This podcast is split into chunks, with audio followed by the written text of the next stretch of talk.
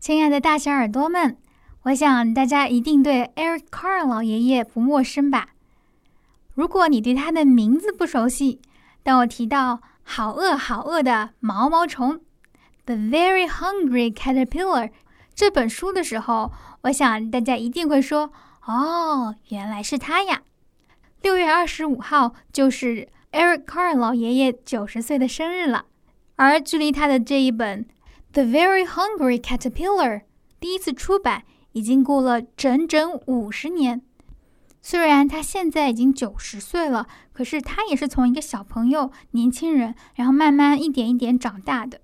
那么，在他成长的过程中，他接受过怎样的教育？后来又经历过了哪些人生的体验，使得他最终成为一位非常出色的绘本作家和创作者呢？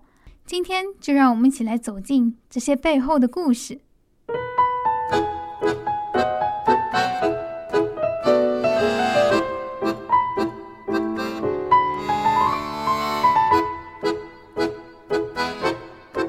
Eric Carr 的作品中有很多五彩斑斓的小动物、小昆虫。当然，除了我们前面提到的毛毛虫 （caterpillar），他还写过 ladybug、firefly、seahorse，甚至 spider 的故事。为什么他会写这么多和啊小动物、大自然有关的主题呢？这和他小时候跟爸爸一起在森林里漫步探险的经历是密不可分的。他自己回忆说：“I loved learning about nature。”啊，他非常沉迷于了解大自然。小的时候，爸爸就会经常带他去森林里观察各种昆虫和小动物，啊，告诉他这些动物是怎样生活和成长的。时至今日，这段经历依然滋养着 Eric Carr。他在日后的创作中，不时的会想起童年的记忆。并且希望在自己的创作过程中，能够把当时探索大自然的那份奇妙的心情传递给他的小读者们。不知道我们的大小耳朵们，在你们看完 Eric Carr 的绘本之后，有没有觉得和大自然更亲近了呢？希望大家可以带着对他的这份了解，下一次去读他的书的时候，用一种新的视角再去感受一下。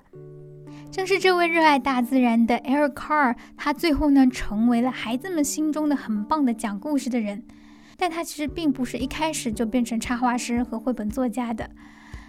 虽然小的时候很喜欢画画，也在家里得到支持，嗯，并且在高中的时候他读的是艺术学校，但是成为 artist 艺术家，这在他的父母看来还是挺不靠谱的。因为他的家庭还是一个非常传统、非常务实的家庭，他的爸爸妈妈觉得，嗯，当艺术家这种太虚无缥缈了，嗯，很有可能你甚至都养不活自己。于是呢，他大学毕业之后，在一家广告公司做平面设计，做了将近十五年。后来一次非常偶然的机会，让他成为了国际艺术指导。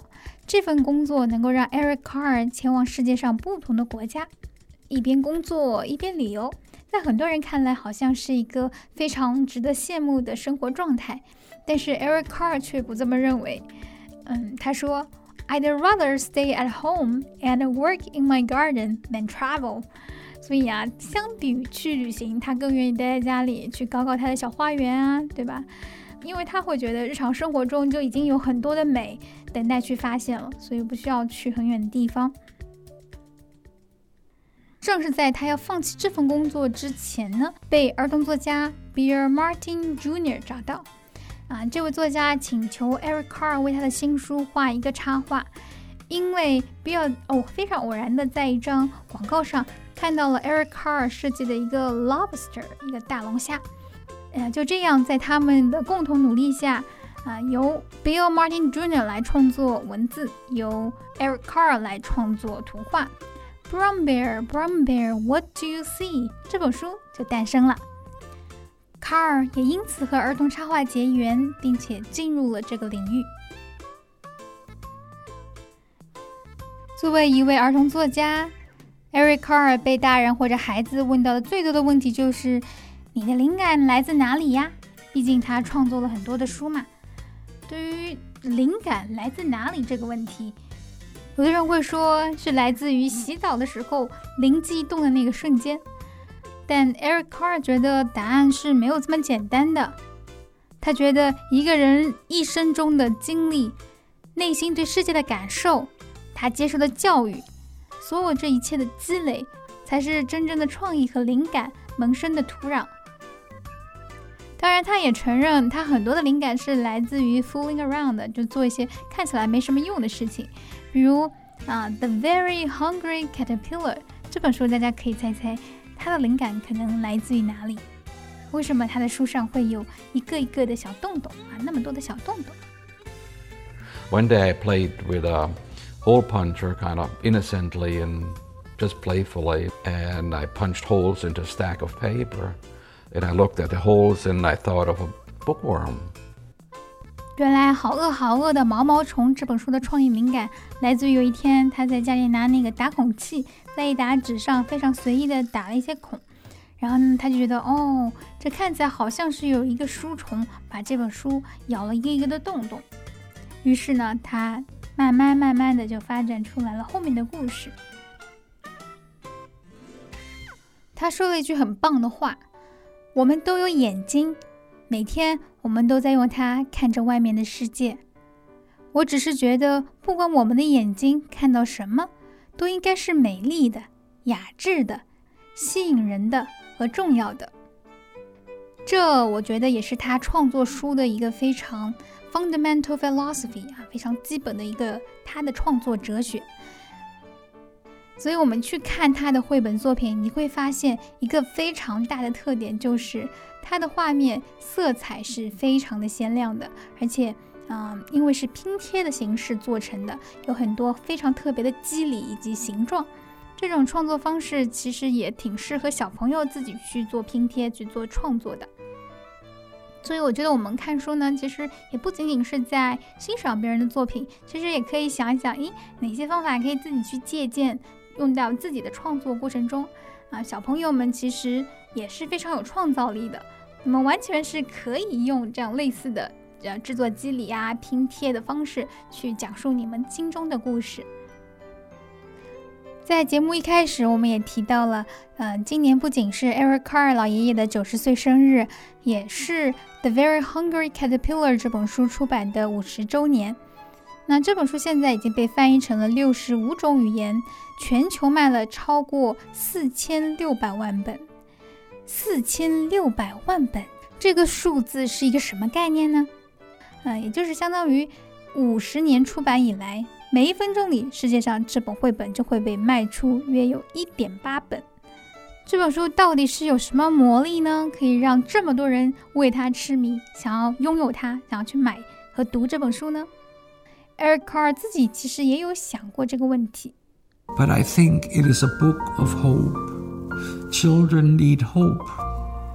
You little insignificant caterpillar can grow up into a beautiful butterfly and fly into the world with your talent. Will I ever be able to do that? Yes, you will. I think that is the appeal of that book. Well, I should know. I did the book after all.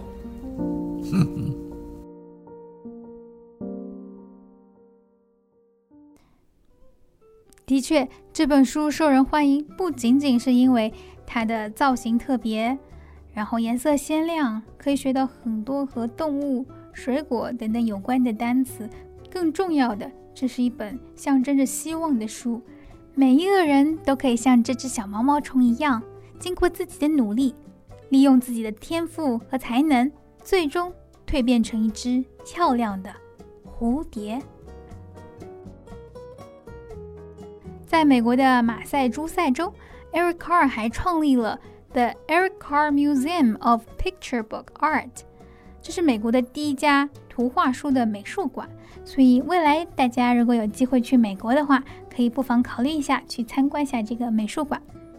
那么接下来就让我们一起来听听由 Eric Carr 老爷爷本人亲自朗读的这本充满希望的绘本《The Very Hungry Caterpillar》，and I hope you will enjoy it.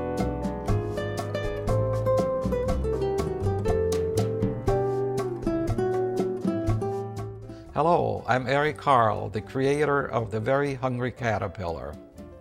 I dedicated this book to my sister Krista. in the light of the moon, a little egg lay on a leaf. On Sunday morning, the warm sun came up, and pop, out of the egg came a tiny and very hungry caterpillar. He started to look for some food. On Monday, he ate through one apple, but he was still hungry. On Tuesday, he ate through two pears, but he was still hungry. On Wednesday, he ate through three plums, but he was still hungry. On Thursday, he ate through four strawberries, but he was still hungry. On Friday, he ate through five oranges, but he was still hungry.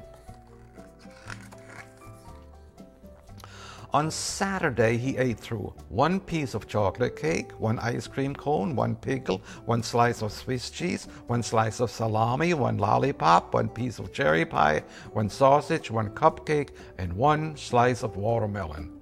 That night, he had a stomach ache. The next day was Sunday again. The caterpillar ate through one nice green leaf, and after that, he felt much better. Now he wasn't hungry anymore, and he wasn't a little caterpillar anymore. He was a big fat caterpillar. He built a small house called a cocoon around himself. He stayed inside for more than two weeks. Then he nibbled a hole in the cocoon, pushed his way out, and was a beautiful butterfly.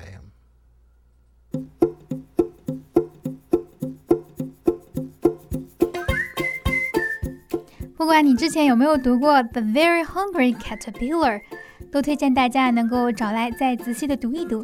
相信了解了作者和创作背后的故事，可以为你带来更加丰富的阅读体验。